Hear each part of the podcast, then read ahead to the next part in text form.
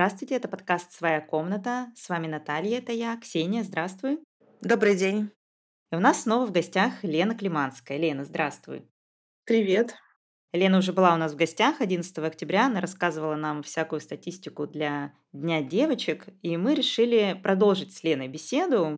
Мы сегодня будем говорить о материнстве и о том, каково быть матерью девочки. И, в общем-то, мы просто будем делиться своим материнским опытом. Ксения и Елена как более опытные матери, а я буду задавать им вопросы как менее опытная мать, потому что у меня дочери пока совсем маленькие. Ксения, давай ты начнешь. Лена, помнишь, в одном из постов ты задавала вопрос о том, как вспомнить свое детство и вспомнить потом взрослую жизнь, и были ли мы неправы в отношении девочек. И сразу же вспомнилось очень много историй в комментариях было, да, и я для себя вспомнила очень много историй. И подумала, что одна из самых сложных вещей воспитания дочерей – это научить их видеть манипуляции и двойные стандарты, чтобы они могли сопротивляться тому, что мы называем женской гендерной социализацией. Но в чем конкретно выражается это ЖГС? Что это такое и почему она необходима патриархальному обществу? Если коротко, я бы сказала, что это система вмененных обязанностей, которые призваны делать женщину удобной, всегда виноватой послушной и эффективной для всех, кроме себя. То есть это система, делающая из нее универсальный инструмент для других, для общества, в первую очередь для мужской его половины. И э, именно потому, что цель всей этой истории ровно такова, она и является непосредственно способом нанесения вреда девочкам, будущим женщинам, как полноценным личностям поскольку перекрывает им очень многие возможности по личному развитию, по организации своей жизни в своих интересах и максимизирует все риски, которые может получить человек в обществе как бы от этого самого общества. ЖГС — это опасный инструмент, который работает в пользу кого угодно, кроме самой женщины. Можно я сделаю философско-социологическую вставочку? Вот э, мы с Ксенией любим обсуждать всякие философские штуки, научные работы, и у философа французского Бурдье есть такое понятие «габитус». Если совсем просто и вкратце, то это как бы все установки, которые человек впитал в детстве. Вот он, например, там жил где-нибудь э, в Петербурге в интеллигентной семье и впитал все эти установки, или он жил, например, где-то, не знаю, там в плохой семье в Лондоне и впитал лондонские установки плохого какого-нибудь бедного района. И к чему я все это рассказываю? К тому, что в Радфеме есть очень емкие понятия женская гендерная социализация и мужская гендерная социализация, ЖГС и МГС. И вот философ, получается, думал только о мужчинах. Он не сделал этот гендерный разрез. И габидусов может быть 100 тысяч там разных, не знаю, 8 миллиардов штук – а системное угнетение одно, то есть ЖГС одна на всех и МГС одна на всех. И это я просто сейчас э, случайно так углубилась во всякие изучения социологии и философии, и я читаю все это и постоянно поражаюсь, насколько узкий и ограниченный взгляд у мужчин-философов. Можем продолжать про девочек. Да, все так. И более того, ЖГС призывает э, девочек, женщин поддерживать, по сути, эту концепцию, хотя она мужчину не всегда выдается осознанно, о том, что человек — это мужчина, а женщина — это что-то для человека. В некоторых религиях это вообще утверждается напрямую, когда говорится, что женщина родилась для того, чтобы обслуживать мужчин так или иначе. И после смерти мужчинам, если они будут себя хорошо вести с точки зрения их Бога, будет положено некоторое количество снова женщин, причем каких-то специально особенно прекрасных, в качестве подарка. Поэтому, собственно говоря, да, так и есть. А мужчины, ну, они себя воспринимают умолчательным полом, и если специально не привлекать их к этому вниманию, а предыдущие века, собственно говоря, никаким образом этому не способствовали, они, когда исследуют человека, как они полагают, они исследуют себя, они исследуют на примере себя, они исследуют для себя. Это и есть МГС.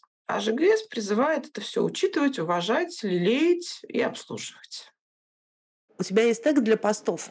Секс-просвет не нужен.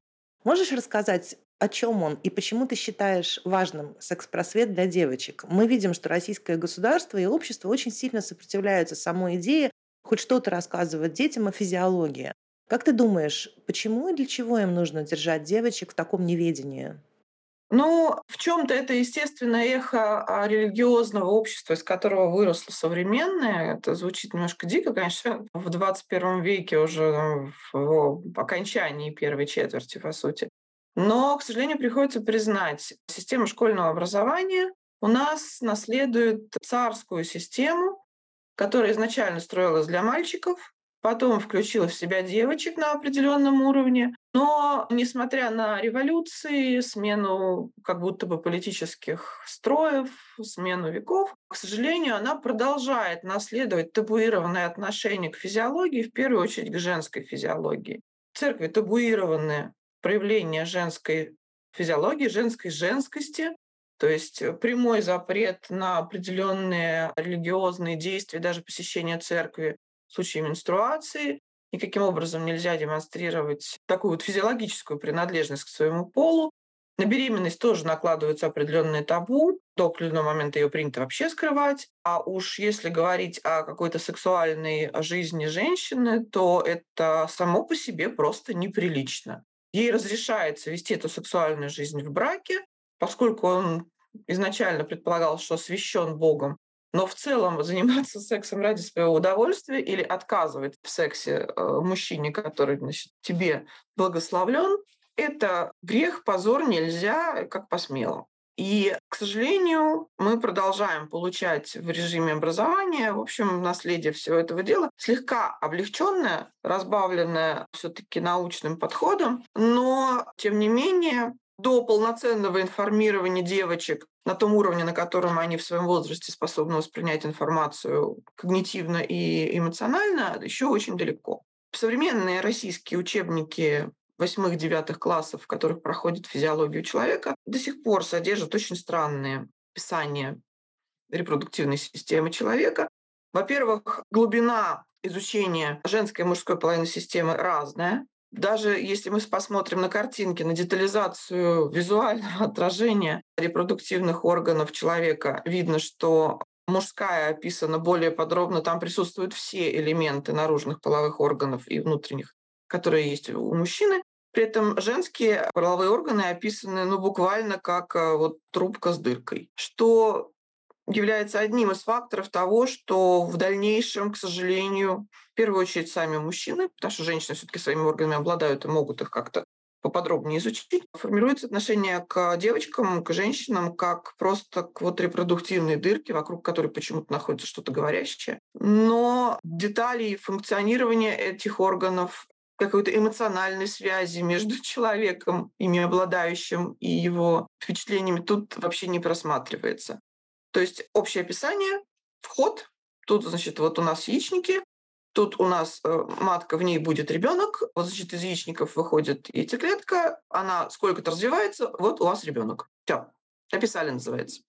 Хотя указывается, что эти репродуктивные органы связаны с сексуальной жизнью человека, который не обязательно приводит к рождению детей, который не обязательно исполняет чисто репродуктивную функцию. Но все, что касается сексуальной жизни за пределами репродуктивности, тоже проигнорировано. И это тоже не помогает людям, особенно мужчинам, которые, опять же, не располагают всем этим у себя под рукой, воспринимать сексуальность женщины как нечто субъектное, как нечто важное и вообще существующее. И более того, мы знаем, что на протяжении веков существовало убеждение, что в отличие от мужчины, женщина в принципе не может испытывать удовольствие от секса, поэтому, собственно, зачем стараться? Зачем учитывать ее мнение, чего она хочет, что ей приятно или неприятно? Ну, как бы, ну, пускай полежит, потерпит.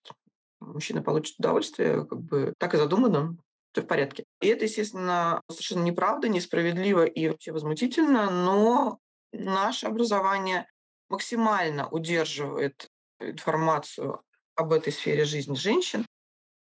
Ну, собственно, зачем им люди, которые воспринимают себя, если у них задача быть обслугой? А то они вдруг еще решат, что их что-то не устраивает, будет неудобно. К ней обратился мужчина, мол, дай, а она такая, не хочу. Что происходит вообще? Как так? Табуретка заговорила. Ну, вот отсюда и противоречие, собственно говоря. Я так считаю. Меня еще, знаешь, что иногда удивляет? При том, что, хорошо, мы не говорим о сексуальности, поговорим о репродукции, как говорится в этом нашем учебнике, но даже в этом учебнике про репродукцию сведения очень отрывочные и неполные, да, потому что мы знаем, например, что четверть всех беременностей прерывается на очень раннем сроке, да, тогда, когда женщина может не знать об этой беременности или знать, но как бы ничего еще не успеть с этим сделать. И это, в общем-то, нормально. Но я эту информацию узнала, когда я была уже совсем взрослая. Когда я была юная, об этом я нигде не читала. Хотя, опять же, это данные очень старые, их все знают, кому надо знать по должности. Но этого нет в учебнике. Да? Этого нет нигде. Это если ты закопаешься в фем-группы, и вы об этом поговорите, ты об этом узнаешь. Да, это действительно так. Более того, если женщина, в принципе, общительная и как бы поддерживает отношения с другими девушками, женщинами, со своими подругами, знакомыми, она довольно часто будет в течение своей жизни, особенно молодости, слышать о том, что случился выкидыш или девушка получила нежелательную беременность, не знает, что с ней делать, или она не знала, что происходит, э, у нее началось кровотечение, а пошла к врачу, выяснилось, что это был выкидыш, опять же, беременности, о которой она не знала. Но при этом Девочкам, девушкам, женщинам внушается, что прерывание беременности – это какой-то экстраординарный случай. Если это происходит осознанно, если она хочет это сделать, то это какой-то адский грех и преступление против человечества. Официальная статистика, как бы, которую, преувеличив на порядок, используют в пропагандистских целях патриархальные институты, она всячески напирает на то, что значит, негодяйки женщины не хотят э, детей, делают якобы миллионы абортов. Сразу говорю, что нет в России сейчас миллионов абортов. И при этом действительно умалчивается информация, что, во-первых, в эти цифры, которые, если добраться до реальных цифр, в них более половины – это прерывание беременности, случившееся или непроизвольно, или э, в силу невозможности дальше продолжать беременность, исходя из безопасности для самой женщины, безопасности ее жизни. То есть действительно сейчас больше 50% прерывания беременности – это не беременность, не аборты по желанию женщины, по ее какому-то капризу, что она вдруг почему-то не хочет рожать детей, странная такая. А это именно физиологические какие-то события, которые от нее даже самой не очень-то зависят. Это я не к тому, что ай-яй-яй, всего половина, значит, женщин-негодяйки. Нет, это я к тому, что прерывание беременности – это даже для природы, на которую ссылаются частично патриархальные товарищи, это нормальная ситуация, когда организм по какой-то причине обнаруживает беременность, которая развивается не так, как надо, не в тех условиях, каких надо. Может быть, женщина ослаблена, может быть, у нее инфекции какие-то, может быть, у нее гормональные сбои, какие-то вот э, отклонения репродуктивной функции прямо сейчас происходит, не обязательно какое-то хроническое явление или какие-то еще события, может быть огромный стресс, может быть э, какое-то дополнительное физическое насилие, то организм просто избавляется от этой беременности, поскольку считает, э, как бы, если так переводить на русский язык, считает ее продолжение нерациональным для конкретной женщины и в целом вообще. То есть этот ребенок природе, на которую ссылаются значит, наши оппоненты, оказывается не нужен. И то, что этот ребенок может быть не нужен женщине осознанно, это тоже, в общем, как бы нормальное явление. К сожалению, женщина не может усилием воли контролировать зачатие. Если половой акт происходит в обстоятельствах, в которых она не контролирует его медицинские, там, с помощью барьерных средств, с помощью эмоционального контакта со своим партнером, то повлиять на работу своего организма, если семенной материал мужчины попал в ее тело, она уже не может. И нежелательная беременность случается. Но, к сожалению, все это не рассказывается будущим женщинам. Там просто сообщается, что беременность может быть. И избегайте нежелательных связей, как будто бы вот только поведение женщины влияет на возможность развития беременности, а больше тут никто и ни при чем.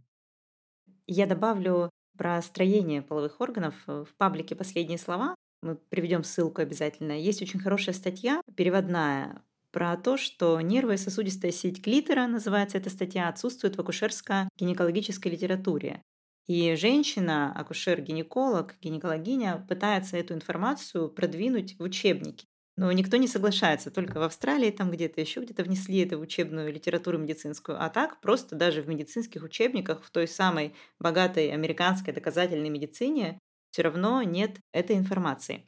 А по поводу просвещения полового в школах, я добавлю, мне на самом деле не нравится слово секс-просвет, потому что все сразу думают, что это как будто бы о сексе. Но на самом деле это просто физиологическое просвещение про те же менструации, про какие-то вещи, с которыми столкнутся девочки-подростки. И это просвещение нужно чтобы и мальчики, и девочки сидели в классе вместе, чтобы была дестигматизация этих э, физиологических процессов, чтобы мужики не падали в оморок и с сердечными приступами да, при виде тампонов в супермаркете.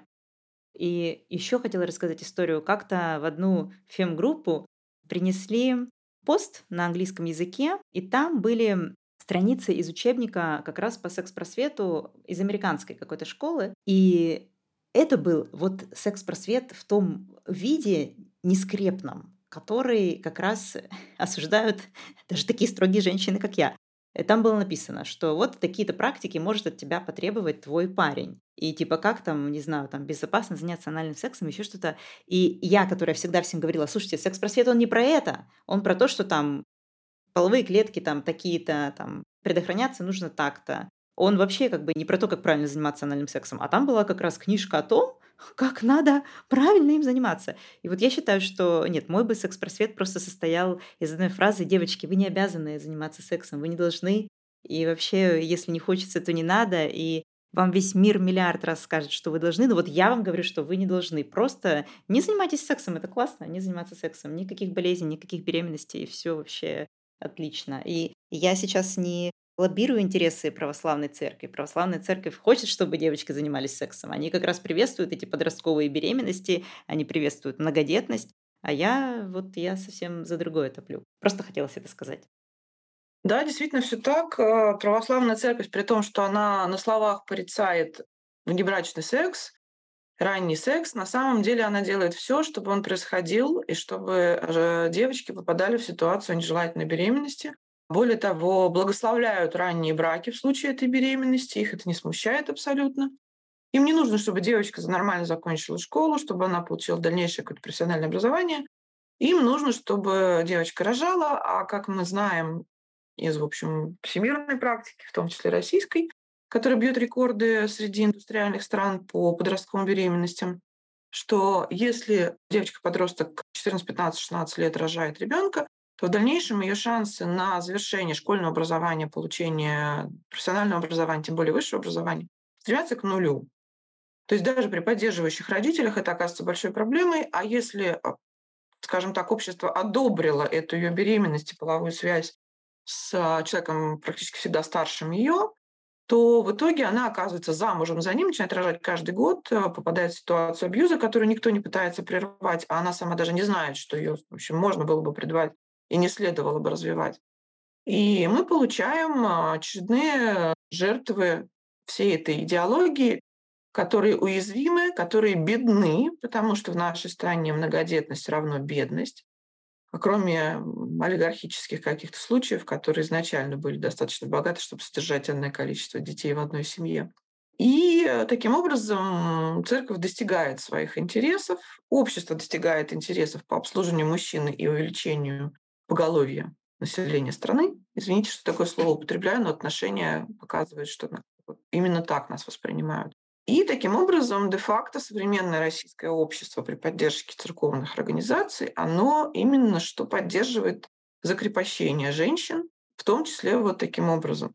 Что же касается изучения анатомии, возвращаясь к этому вопросу, я вот прямо сейчас смотрю на картинку из учебника для восьмого класса, Казалось бы, мужская репродуктивная система считается более простой по сравнению с женской, потому что ее задача выделить семенной материал и отправить его значит, транспортом в тело женщины. Но при этом мужская половая система, хоть и схематично, но описана восьмью пунктами, включающими себя мочеиспускательный канал, включающий себя мошонку, которая не является отдельным органом, а является просто хранилищем яичек, как бы включающий в себя простату, которая как таковым половым репродуктивным органом не является, это сопутствующий орган. И женская половая система, которая описана пятью пунктами, среди которых совершенно нет описания внешних половых органов, малых половых губ, я уж не говорю о клиторе, и железах, которые сопровождают все эти органы. Просто вот э, трубка с ушами такая вот схематичная, по большому счету. Все. И как мы хотим, собственно, выработать уважительное отношение к женщине, которое декларирует якобы наша конституция, наше общество, наши мужчины, которые говорят, я люблю женщин. Я при этом всегда вспоминаю анекдот про помидоры. Кушать – да, так нет. Но это же вот известная история, да, что мужчины даже не знают, что у женщины есть отдельный орган под названием мочеточник. Они вот это вот постоянная да, тема для бесконечного мужского удивления. А что, неужели вы мочитесь через что-то отдельное? Вообще-то да, у нас гораздо более развитая мочеполовая система по сравнению с их полом. Но они совершенно об этом не знают. Для них это всегда море открытий. Да, как ты будешь писать, если у тебя тампон? Это чудесные посты, я периодически вижу их у других э, феминисток, а я периодически значит, не избегаю соблазна снова запустить эту тему, потому что считаю, что она полезна, несмотря на то, что все писали, но как бы в данном случае до переизбытка этой информации нам еще копать и копать, и какой там переизбыток ее еле видно. Да, когда мы начинаем спрашивать у женщин, какие нелепости говорили или спрашивали об их половых органах, репродуктивной системе, сексуальности, там, менструации и так далее мужчины, то просто отбиваешь себе лоб фейлспалмами и синяк на лбу, на ладони, на столе и кругом вокруг, потому что это что-то просто феерическое. И начиная от простейшего незнания, собственно, вот как бы то, что тебе видно, из чего оно состоит, и что оно как бы в норме должно из себя представлять. И заканчивая, ну, естественно, полным непониманием процессов, которые происходят во время секса, при зачатии, при беременности, во природах. Как бы вот совсем. Ты пошел, вышел, а дальше монтаж, и у нас тут ребенок. Или, значит, безобразная, отвратительная женщина, которая почему-то хочет сделать аборт. Че и подумаешь, там чпок, выродила, пошла. И в итоге э, случаются дикие случаи во врачебной практике, когда является, например, молодая пара, которая уже там год занимается сексом, как она себе это представляет, жалуются, что нет детей, потом оказывается, что полового контакта непосредственно инвагинально у пары не было, но при этом у женщины травмирован хронически мочеточник, э, потому что в него занимались сексом и ждали при этом детей. Женщине было больно, но мужчина считал, что это нормально, и сама женщина считала, что это нормально, потому что, ну, как бы, ну, вот так. Ну, почему-то нет детей, да. И, естественно, это не единичный случай, и даже не самый дикий, но вот это совершенно ужасно. Потом многие мужчины считают, что, например, вот э, когда у женщины менструация, это примерно как хотеть пописать. Вот она сейчас идет, Просто вот женщина себя не контролирует. А если бы она себя поконтролировала, там что-нибудь себе сжала, у нее бы месячные прекратились, она бы потерпела там денек-другой, когда она сможет купить прокладки. Тоже вот такие вот чудеса встречаются. Или свежий. Я уже думала, меня ничем нельзя удивить, но буквально несколько дней назад прислали скрин, на котором значит, мужчина на голубом глазу утверждает, что каждый месяц из женщины выходит гной, Таким образом, ее половая система обновляется, а если, значит, у нее не будет месячных и не будет беременности, она, видимо, сгниет изнутри, я не знаю, что случится еще. То есть он серьезно утверждал, что вот, как бы, вот, вот так это происходит. При этом человек взрослый, жил не в лесу, не на необитаемом острове, у него интернет есть, он им, очевидно, пользуется. Но при этом отношение к женщине, во-первых, вот такое вот резко оскорбительное, какое-то безобразное, а во-вторых, полное незнание вообще, что такое э, репродуктивная система человека и, собственно, как происходит так, что он родился на свет Божий. В Париже пару лет назад установили большой такой бетонный памятник клитору. Прям вот полностью клитор с ножками, вот это вот все строение, все. И вот э, я считаю, что у нас, например, вместо памятников Ленину можно в каждом в каждом городе вот снести Ленина и поставить там по клитору в каждом городе. И на табличке еще вот все строение полностью аккуратно, так вот красиво, как должно быть, как вот эта женщина продвигает, которая где-то там только в Австралии учебники добилась. Во-первых, это было бы гораздо красивее, чем лысый мужик. Да, во-первых, это красиво. Во-вторых, э, мужчина бы, ну, хоть один-два да погуглит, что это вообще такое. Я периодически развлекаюсь на разнообразных сайтах, где можно общаться с людьми, задавая мужчинам странные вопросы которые, я не знаю, видимо, кто-то и задавал жизни, а может быть и нет, но они совершенно не способны на них ответить. Например, можно им послать картинку клитора, нарисованную схематически, то есть не в медицинском таком жанре, а вот, вот это вот четыре ножки, голова, такой осьминожка. И спросите, а что это такое? В ступор впадают просто в принципе.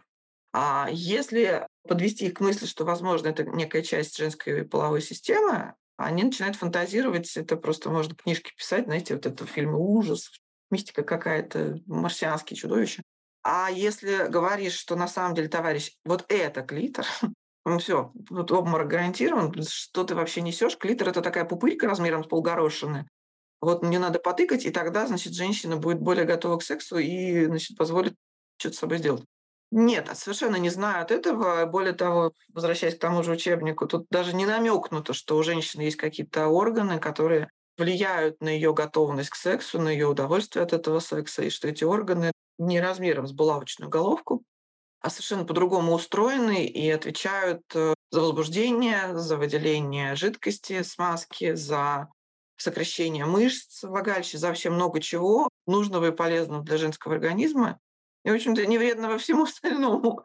Но этой информации нет, и когда она какими-то обломками доходит до мужчин, это просто роняет их в обморок или вызывает дикую злость. Вот тоже такой реакцией я сталкивалась.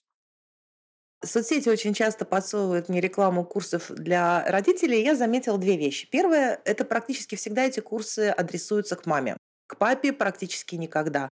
Всегда это к маме. И практически всегда это курсы о том, как правильно воспитать девочку. Курсов о том, как правильно воспитать мальчика, тоже очень мало. А когда мы воспитываем девочку, то основной посыл в этих курсах – это чтобы она проявляла свою женскую сущность, реализовала женское предназначение, научилась справляться с женскими обязанностями. И как ты думаешь, почему нам, с одной стороны, говорят, что женщина по природе склонна рожать детей и мыть полы, а с другой стороны, тысячи курсов, которые учат женщину, что она обязана полюбить рожать детей и мыть полы. Откуда такое противоречие? Ну, потому что это все ложь. Вот и все. Откуда берутся все противоречия? Из того, что одно из утверждений ложно. Ложное утверждение о том, что женщина по природе хочет непрерывно рожать, что она хочет все свое время тратить на заботу о потомстве и о мужчине еще в придачу ко всему. Второе вообще дополнительно смешно, потому что когда эти люди рассуждают о том, что это женская природная склонность, они очень часто параллельно ссылаются на природу, в которой, значит, самка выхаживает э, потомство, Покажите мне, пожалуйста, хоть какое-нибудь высшее животное, в котором самка ухаживает за самцом, кормит его, намывает его, там какие-то совершает действия, сообразные значит, животному поведению в отношении отца своих детей или своего полового партнера. Объясните мне, пожалуйста. Такого неизвестно науке современной, по крайней мере, официальной. В целом, да, это просто вранье, это вменяемые обязанности, вменяемая вина за нежелание их выполнять. И, естественно, вот э, получается такой казус, что вроде тебе это по природе ты сама должна хотеть, а почему-то ты не хочешь, давай мы тебя этому научим. И, судя по количеству попыток научить этих женщин, как бы не хочет, как-то выигрывает явно статистически, потому что зачем же так много женщин пытаться научить, если они это сами как-то эндогенно все излучают, свои желания заботиться, рожать непрерывно. Когда при этом ссылаются на бабки в поле рожали, а вот они рожали там по 15, по 20 детей, как было прекрасно. Во-первых, у этих самых бабок, которые, ну, например, если взять поколение моей бабушки, да, как только появились доступные контрацептивы, начиная с презервативов, внезапно женщины перестали рожать пачками, как из пулемета, а стали рожать по одному, два, три максимум ребенка. И чем ближе женщина жила к э, городской среде с доступными аптеками, с доступными контрацептивами, барьерными, начиная с презерватива, или гормональными, которые появились там в 50-х, 60-х годах, тем скорее эти женщины отказывались от многодетности в пользу там, одного, двух, трех детей максимум. И тем быстрее среднее количество детей на женщину падало в обществе. В общем, с индустриализацией этого самого общества.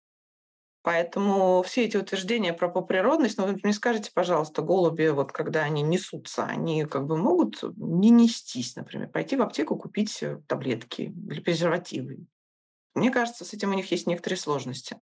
Но почему-то, когда мы говорим о женщинах, считается, что рассудочное поведение совершенно никаким образом не влияет на решение женщины о материнстве и на фактическое материнство в результате этого решения. Собственно, с поприродностью, мне кажется, все ясно. Как только женщины получают инструмент регулирования своей фертильности, они немедленно им пользуются и вовсе не в сторону увеличения количества детей, которых они готовы произвести на свет.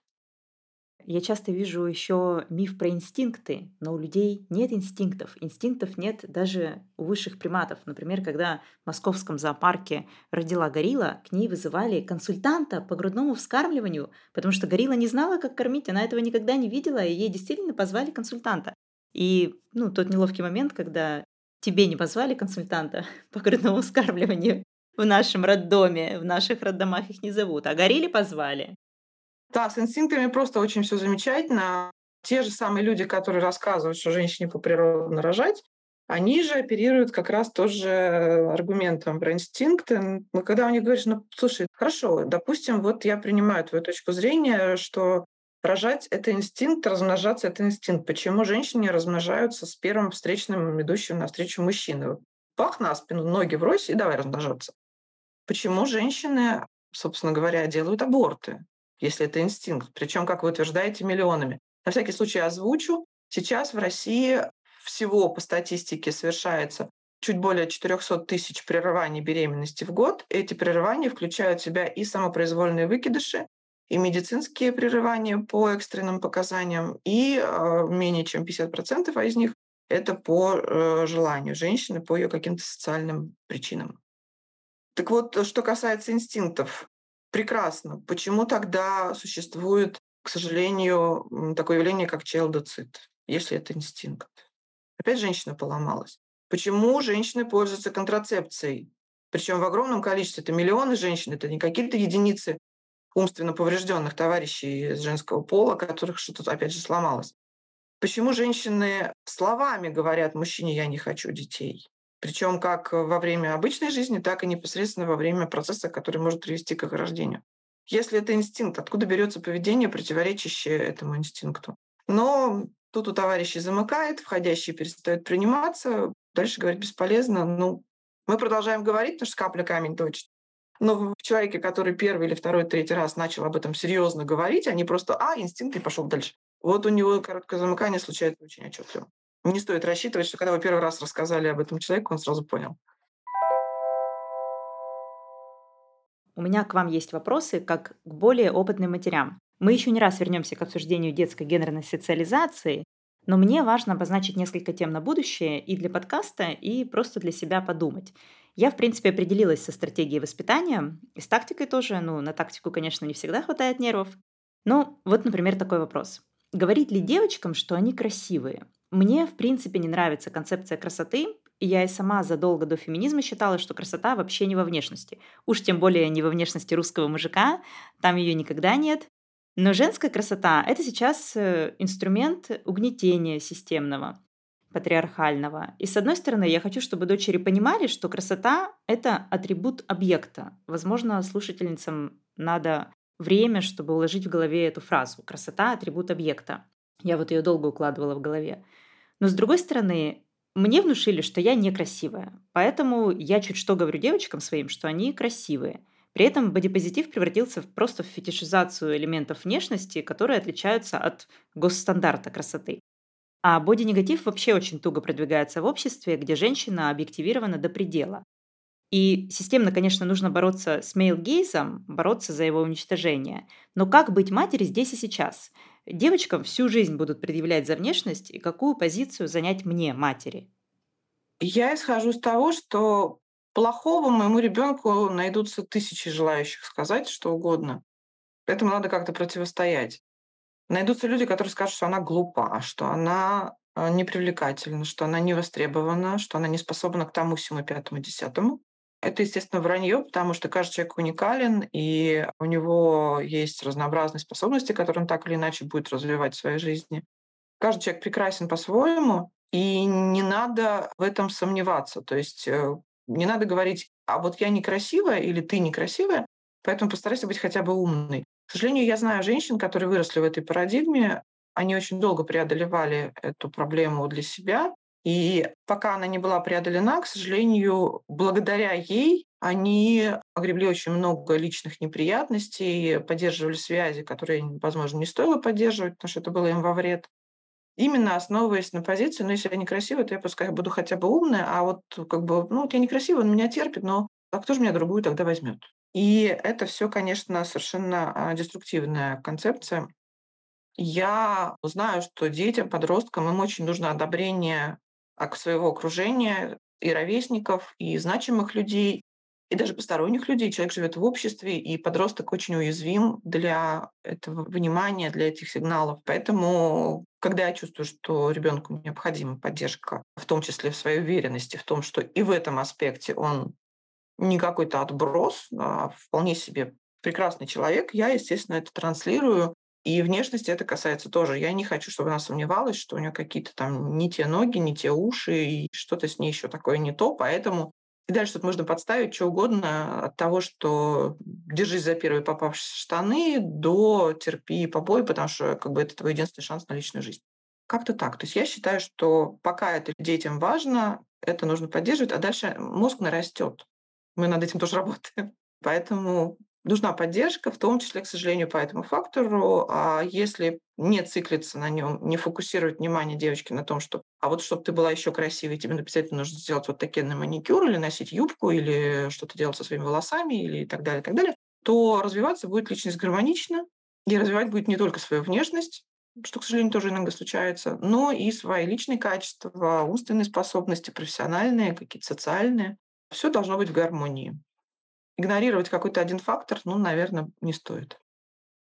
Мне знаешь, что кажется, что очень часто, когда мы говорим о красоте, то в общественном дискурсе смешивается несколько сразу терминов, в том числе, когда говорят о красоте, чаще всего имеют в виду сексуальную привлекательность для противоположного пола или для того же пола. Но на самом деле это совершенно не так. Красота — это отдельно, привлекательность совершенно отдельно. Мне в этом плане очень помогло то, что я практически выросла в музее. У меня мама работала в музее много лет, и я все свое детство и всю свою юность я ходила по музею, разглядывала картины. У нас было миллион всяких альбомов с репродукциями.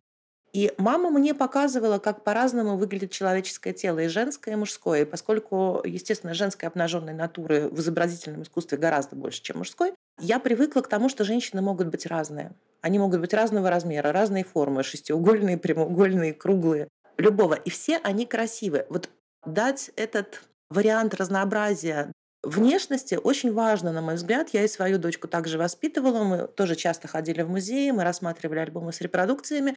И мы говорили о стандартах красоты, что они разные в разное время. Да? Вот в XIV веке было так, в XXI так. Нет необходимости выбирать.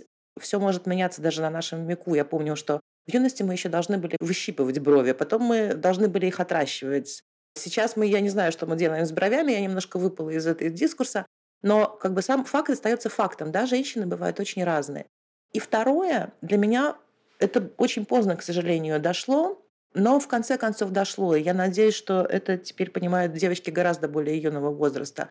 Что важнее то, что ты можешь делать своим телом. Твоя сила, твоя ловкость, твое умение, я не знаю, расслабиться, твое умение почувствовать, что тебе больно, что тебе приятно, от чего тебе хорошо, от чего тебе плохо что тело, оно не для услаждения взглядов мужчин, и не для того, чтобы общество посчитало тебя какой-то красивой, а для того, чтобы тебе в твоем теле было удобно.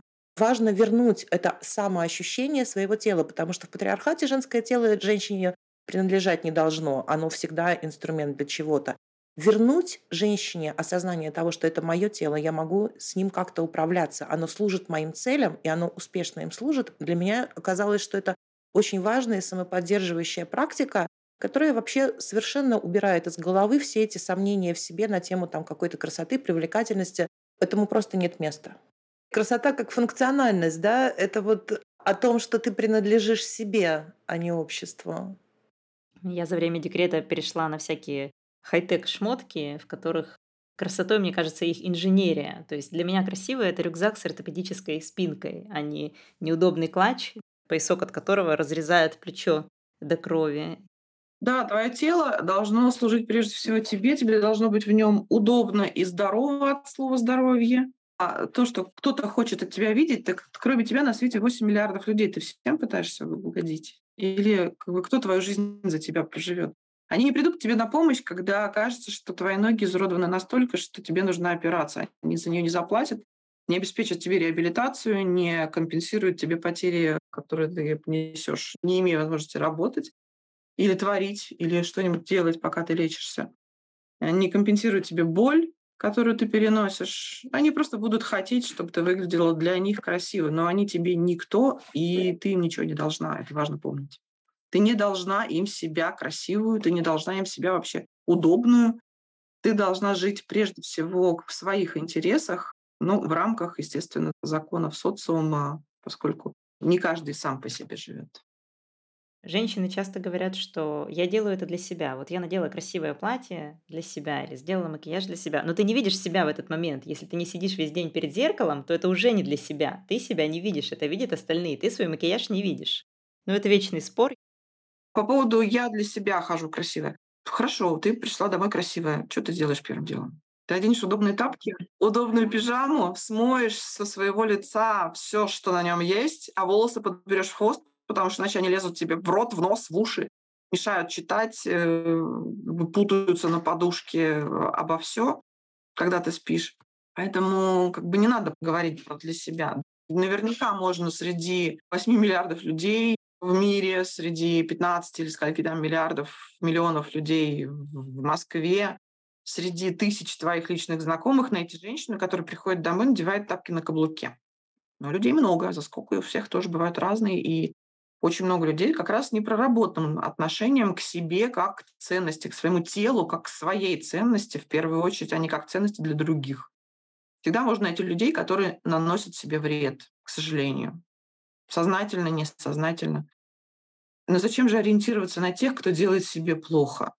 И главное, что, ну хорошо, прекрасно, ты ходишь дома на каблучках, тебе это нравится. Ну, как бы, кто потом подлечить будет твои ноги, твою спину? У нас недавно был спор с одной прекрасной женщиной. Она замечательная, я ее безмерно уважаю. Но у нас разошлись взгляды в этом споре. Спор был, собственно, о том, говорит ли девочке, что она исключительная, лучшая, лучше других и тому подобное. Я считаю, что говорить надо, потому что самому тупому мальчику так и говорят. А она говорила, что нет, потому что это оторвет девочку от реальности. А я считаю, что нам всем нужна самокритика на уровне мужика. Вообще никаких претензий к себе не предъявлять, а к противоположному полу как раз планку поднять повыше, чем не пьет, не бьет, и значит, это нормальный мужик. Или всего неделю был в запое, нормальный работник.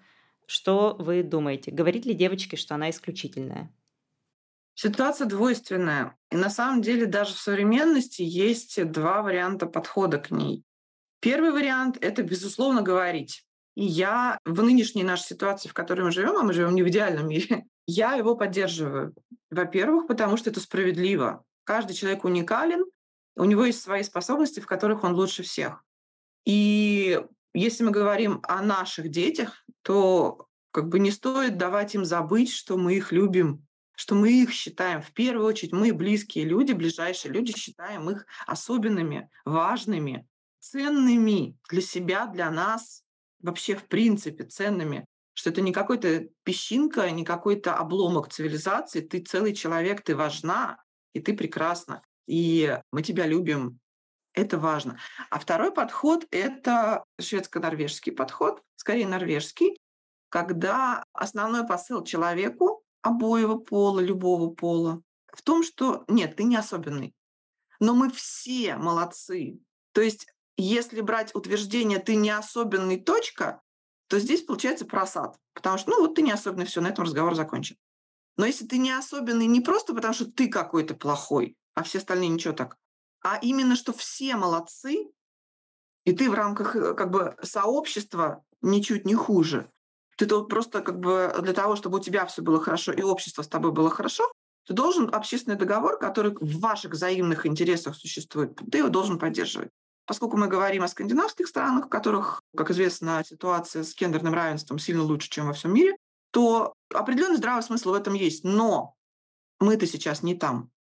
Мы-то сейчас в ситуации, когда родился мальчиком, сразу красивый, умный навсегда. И молодец. Вот что бы ни делал, всегда молодец. Что-то накосячил, ну, ошибся, надо простить. Что-то сделал совсем не то, чтобы накосячил, а какой-то кошмар. Ой, наверное, у него была тяжелая жизнь, его довели. И так далее. Помыл посуду? Гений! Помощник мамин, что мы всю жизнь без тебя делали? Девочка упахивается наравне с мамой по быту каждый день, не успевая иногда даже сделать уроки. Но что-то маловато сделала. Что, все посуду помыт, пол помыт? Пыль вытерта? Что-нибудь еще поделано? Одежда развешена? Нет? Нет, пошла делать. Мальчик время играет в футбол. Поэтому пока у нас не достигнуто именно равенство в подходе к детям, в их воспитании, в обращении с ними, начинать не говорить девочкам, что они прекрасные, уникальные, восхитительные в своих качествах и так далее, это неправильно, это просто несправедливо, и это будет только углублять разрыв между полами и ухудшать положение девочки сейчас и женщины в будущем. Вот я как мать уже взрослой совершеннолетней дочери, да, со своим у меня больше чем 20-летний материнский опыт воспитания девочки, я могу сказать следующее. Я всегда ей говорила, что она особенная, уникальная, прекрасная и очень умная. И я не просто это говорила, я это вижу. Она действительно такая, да. Я ей страшно горжусь. Я не просто ее люблю, она мне очень нравится как личность. И я это ей говорила. Но при этом она ходила в садик, она ходила в школу, она ходила на дополнительные занятия, она ходила по улицам, она смотрела телевизор, естественно, кино, да, читала интернет. И мои единичные усилия против общественной культуры, которая каждую девочку заставляет поверить в то, что она второсортная, оказались ну, очень слабыми. Мне не удалось ей дать эту опору на себя, к сожалению, потому что общество стояло против меня. Я была одна, против меня была вся эта патриархальная культура, которая каждый день моей дочери объясняла, что она не того роста, не того размера, не того пола, и вообще она не такая неправильная. И если еще и мы не будем говорить нашим девочкам, что они прекрасные, что они замечательные, что они удивительные, то вырастут вот женщины такие же несчастные. Уверены, что в своей второсортности. Да. Мне самой пришлось с этим долго в себе бороться, да, и как бы Зачем еще свой лишний вклад давать? Да? Это не отрыв от реальности. Мы, наоборот, даем девочке возврат к этой реальности, потому что каждый человек уникален, каждая девочка прекрасна. И когда общество все своим вот этим хором объясняет нам, что нет, вы все плохие, вы все гадостные, вы все злые, неприятные, хотя бы мать должна в этой битве быть на стороне дочери. Мы обязаны их поддерживать, потому что кроме нас их не поддержит никто. Совершенно верно. И тут еще всплывает такой нюанс. Когда мы говорим о том, что, к сожалению, наши мужчины, бывшие мальчики, воспитаны как-то не так, что с их поведением есть серьезные проблемы, которые наносят ущерб и девочкам, и обществу в целом, нам всегда говорят, ой, это женщины неправильных мужчин нам воспитали, значит, сами виноваты. Приходится напоминать, что чем старше ребенок, тем меньше влияние матери, поскольку мать, особенно на ребенка противоположного пола, может навлиять только словами а примером на него влияет все остальное окружение. И в первую очередь мужское окружение. Так же, как и у девочек, что как бы мать влияет до определенного возраста. И чем больше ребенок общается вовне семьи, тем больше влияния окружения вне семейного, вне матери. И если мать на словах касается каких-то вопросов, ну, она же пытается обсуждать все аспекты жизни, то с большим количеством этих а, вопросов э, в реальности девочка сталкивается уже за пределами отношений с матерью, потому что это отношения с другими людьми. В детском саду, школе, на площадке, в каких-то творческих увлечениях, в общении, в транспорте, где угодно. Она сталкивается с обществом, а не со своей матерью общества и доносит ту позицию, которая преобладает в нем сейчас. К сожалению, да, действительно приходится этому сопротивляться. Поэтому, в общем, как бы я использую все возможные инструменты по тому, чтобы максимизировать входящий поток того формата, который я считаю правильным, поддерживаю в девочке какие-то инициативы, которые касаются ее автономности, ее самовосприятия, ее личных границ отстаивания, даже если она эти границы отставит в отношении меня я с ней могу поссориться в этот момент, но внутри я очень радуюсь, что она умеет это делать, и она умеет противостоять мне, хотя я обладаю определенной властью, контролем над ней. Ну, поскольку я мать, у меня есть инструменты влияния на нее, но она все равно сопротивляется и отстаивает э, свою точку зрения, свои интересы, как она их представляет. И я надеюсь, что эта тренировка даст ей силы в отстаивании своих интересов и вовне тоже.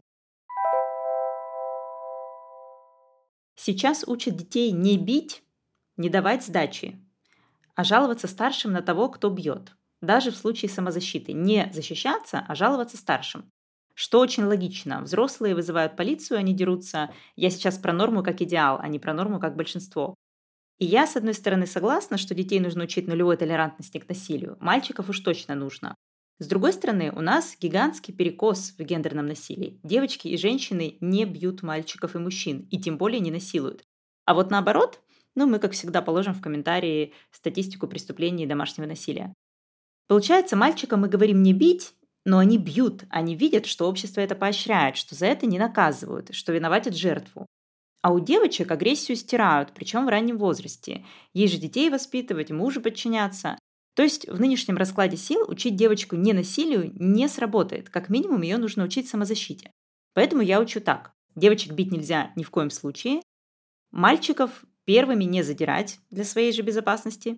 Но если мальчик первый начал, не бояться дать сдачи. И я их беру с собой на бокс, чтобы у них с детства была ролевая модель, чтобы они видели, что я бью тренера и не боюсь. Тренер сам разрешает частенько его побить и наигранно падает э, в угол ринга, нокаутированный якобы детьми. То есть у них уже нет блока на удар, это меня очень радует. Что думаете по поводу этого момента? Учить бить, не учить бить? Как быть? Учить нулевой толерантностью насилию или как? Безусловно, учить бить, снимать этот блок на защиту и на агрессию. Потому что мы до сих пор не живем, повторяю, в идеальном мире, в котором мальчики уже научены не драться. Современная, модная, но все-таки не распространенная по факту модель, что мальчик не должен никого бить, а если у него конфликт, он обратится к взрослым, они там как-то разрулят ситуацию, она не работает, к сожалению, потому что все остальное время, 99% времени общество мальчику транслирует поддержку в его агрессии, Потому что он же мальчик, мальчишки дерутся. Нормально, молодец, победил. Докажи ему, давай, сделай, бей, врежь. Это все поддерживается. И чахлые попытки сказать, ну на самом деле бить не надо, вот ты обратись к учителю, ты обратись к папе, маме, они поговорят, они уладят вопрос, или там, а почему не написал заявление в полицию? Это все не работает, это все фантик, а конфеты у нас сами знаем из чего. И поэтому мы живем в идеальном мире, мы не можем оставить девочек без навыков самозащиты в обществе, которое на них нападает. Ну что, будем сидеть ждать, пока оно само изменится? Оно не изменится. И что, нам не жалко девочек, которые не дождутся, когда оно изменится? Нет. Они живут здесь и сейчас. Они должны уметь защитить себя, отставить свои границы, в том числе физически, и быть готовыми к этому. Я очень часто слышу здесь упрек, что вот, надо учить мальчиков не бить, а не девочек защищаться. Ну, как бы прекрасно. А что, мы уже научили мальчиков не бить? Уже девочкам можно расслабиться? Ведь нет. Поэтому надо бить, надо снимать блок на агрессию, надо снимать блок на удар, потому что, извините, пожалуйста, все эти «тебя защитит мужчина» не работают, которые объясняют, почему женщине не нужно самой это уметь. Мужчина не будет ходить с тобой непрерывно круглые сутки всю твою сознательную жизнь, чтобы защитить тебя от предполагаемого агрессор. Не говоря уж о том, что э, больше всего женщины страдают физически от близких им мужчин. Поэтому нет, она должна уметь сама защитить себя. И не обязана, безусловно, это не нужно вменять женщине очередную обязанность, что она снова кому-то задолжала. Но в ее собственных интересах, при наличии возможности, уметь хотя бы отвлечь внимание агрессора, влупить ему в нос, в пах, в голень, тренеры лучше подскажут, чтобы просто иметь возможность быстро свинтить и таким образом обезопасить себя, спасти себя максимально. Ты знаешь, кстати, у нас был такой выпуск про самозащиту в том числе. Наташа с Яной его делали, я его слушала, и я прямо долго думала, а потом я поняла, что это совершенно ложная дилемма. Не учить девочек защищаться, тыры-пыры. Абсолютно. Наша задача как родителей дать ребенку как можно больше инструментов для жизни в этом мире. Чем больше инструментов мы даем, чем больше инструментов мы показываем, тем успешнее у нас ребенок. И самозащита, да, умение себя отстоять, ассертивность, уверенность в себе – это в том числе тоже такой же инструмент. И здесь даже нет вопроса, да, учиться или не учиться. Если есть возможность этому учиться, это очень хорошо, и это надо делать. Ксения, Лена, спасибо огромное вам за ответы на все эти вопросы. Спасибо за эту беседу. Была рада поучаствовать. Спасибо всем, что слушали. Подписывайтесь, пожалуйста, на наш телеграм-канал. Там бывают фестивали мемов, в том числе про клитор. Мы там глумимся над мужчинами. Мужчинам там комментарии платные, поэтому подписывайте своего мужа и пусть э, платит за комментарии, если захочет что-то сказать. С вами был подкаст «Своя комната».